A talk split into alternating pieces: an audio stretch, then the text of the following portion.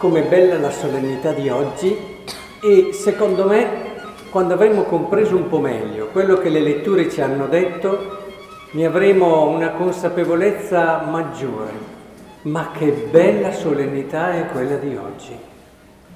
Perché ci parla, ci parla a noi come uomini, a noi che tante volte rischiamo di farci seppellire dalle tante cose e dimentichiamo le cose grandi e le cose belle a cui siamo chiamati.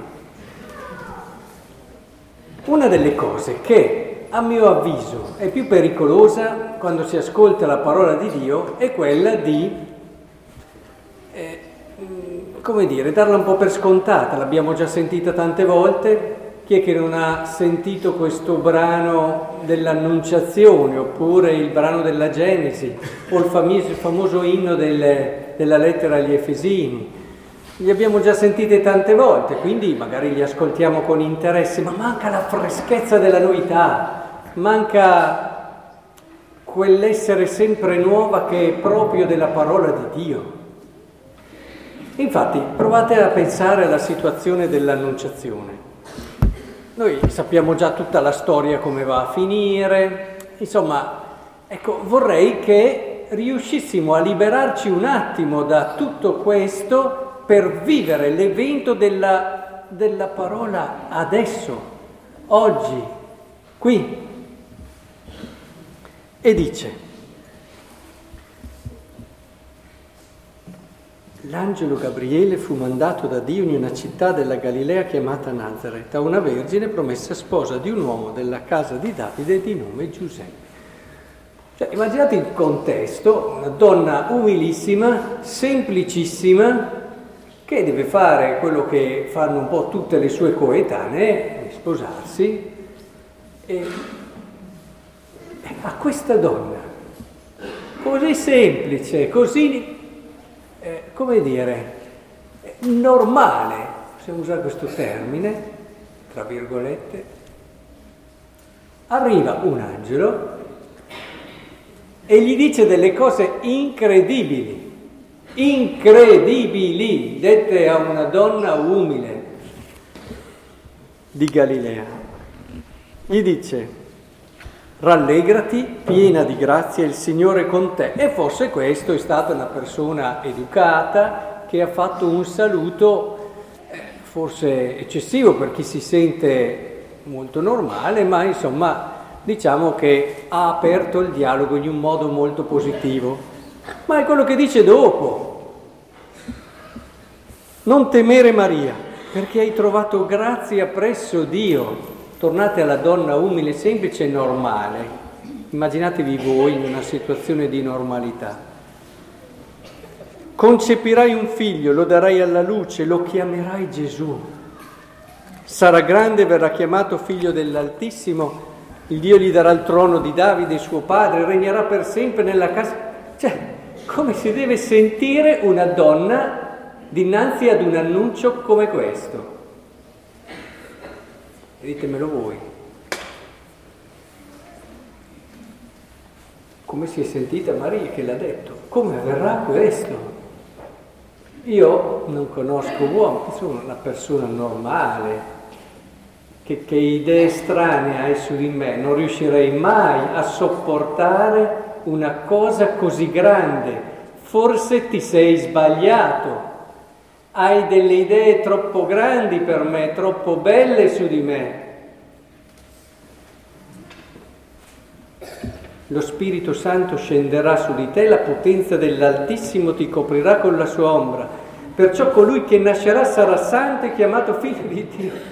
Questo sembra non capire bene, eh? Sembra non capire bene quelle che sono le perplessità di Maria, anzi aumenta aumenta quelle che sono le cose che lei, secondo lui, farà.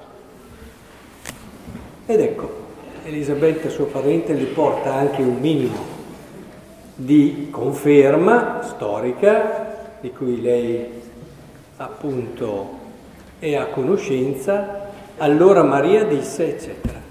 Ecco, in questo momento, allora Maria disse, Ecco la serva del Signore avvenga di me secondo la tua parola.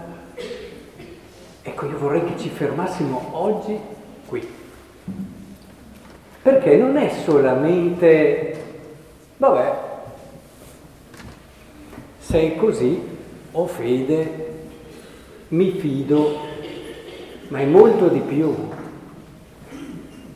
Questo è il segno forse più bello che Maria era senza peccato, la solennità di oggi. Perché questo è quello che proprio fa il peccato nel cuore dell'uomo. Cioè gli toglie la fiducia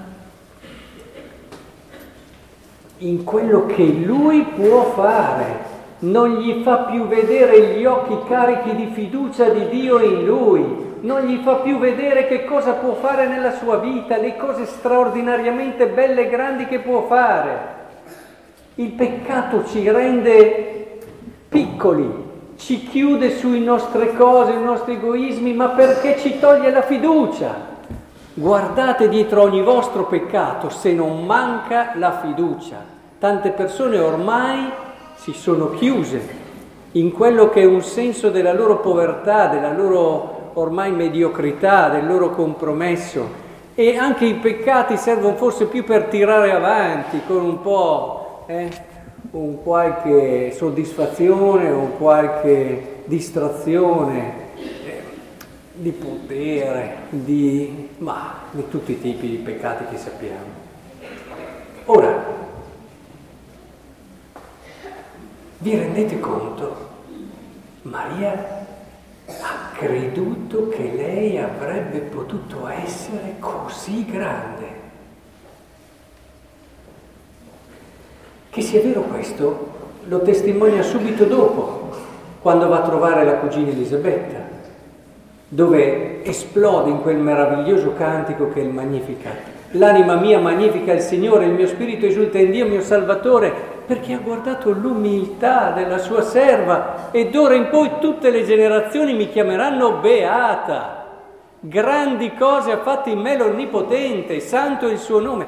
Maria ha creduto a questo, ha creduto che Dio aveva fiducia in lei, che Dio aveva riposto in lei le cose più belle, le cose più grandi.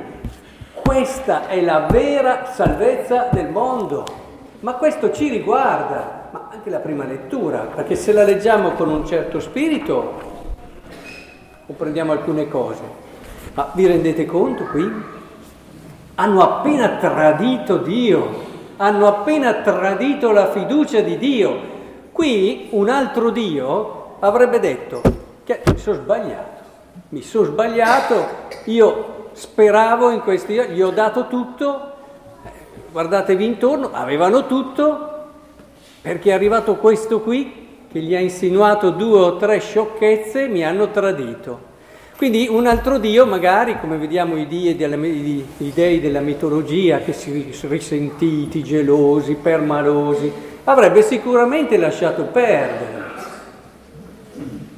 E invece no, è vero, gli dice guardate che queste cose hanno delle conseguenze, però, però io continuo ad avere fiducia anche dinanzi al vostro limite, al vostro peccato, al vostro tradimento, continua ad avere fiducia in voi e anzi conclude proprio con quella speranza bellissima, poiché hai fatto questo eccetera, ecco porrò inimicizia tra te e la donna, fra la tua stirpe, ed essa e questa ti schiaccerà la testa, tu le insedierai il, calvario, il calcario. Capite allora? E se poi prendiamo la seconda lettura, è tutta carica di questa fiducia. Benedetto Dio Padre del Signore, che ci ha benedetti. Ma parla di voi, eh? Parla mica di altri. Benedetto Dio che ci ha benedetti con ogni benedizione, che vuol dire ha detto bene di noi, crede in noi, ha fiducia in noi. In Lui ci ha scelti prima della creazione del mondo. Siamo stati scelti prima della creazione del mondo per essere che cosa? Delle brave persone? No, lui crede che noi possiamo essere santi e immacolati al suo cospetto nella carità, predestinandoci a essere per lui figli adottivi mediante Gesù Cristo. Cioè, vi rendete conto? Dio crede in ognuno di noi e crede che possa essere santo, che possa essere grande, che possa essere estremamente bello in tutta la sua vita. Ecco che qui entra in campo il peccato, che comincia, eh sì, però io, ma no, non ci crediamo a questo, non ci fidiamo. Maria si è fidata, sì, noi non ci fidiamo. Questo è il problema.